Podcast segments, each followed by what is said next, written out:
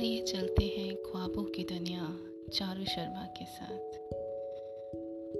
लिखते बहुत हैं, पर लिखने के शौकीन नहीं हैं। लिखते बहुत हैं, पर लिखने के शौकीन नहीं हैं। इश्क भी नहीं है उनसे, पर दगाबाज भी नहीं है।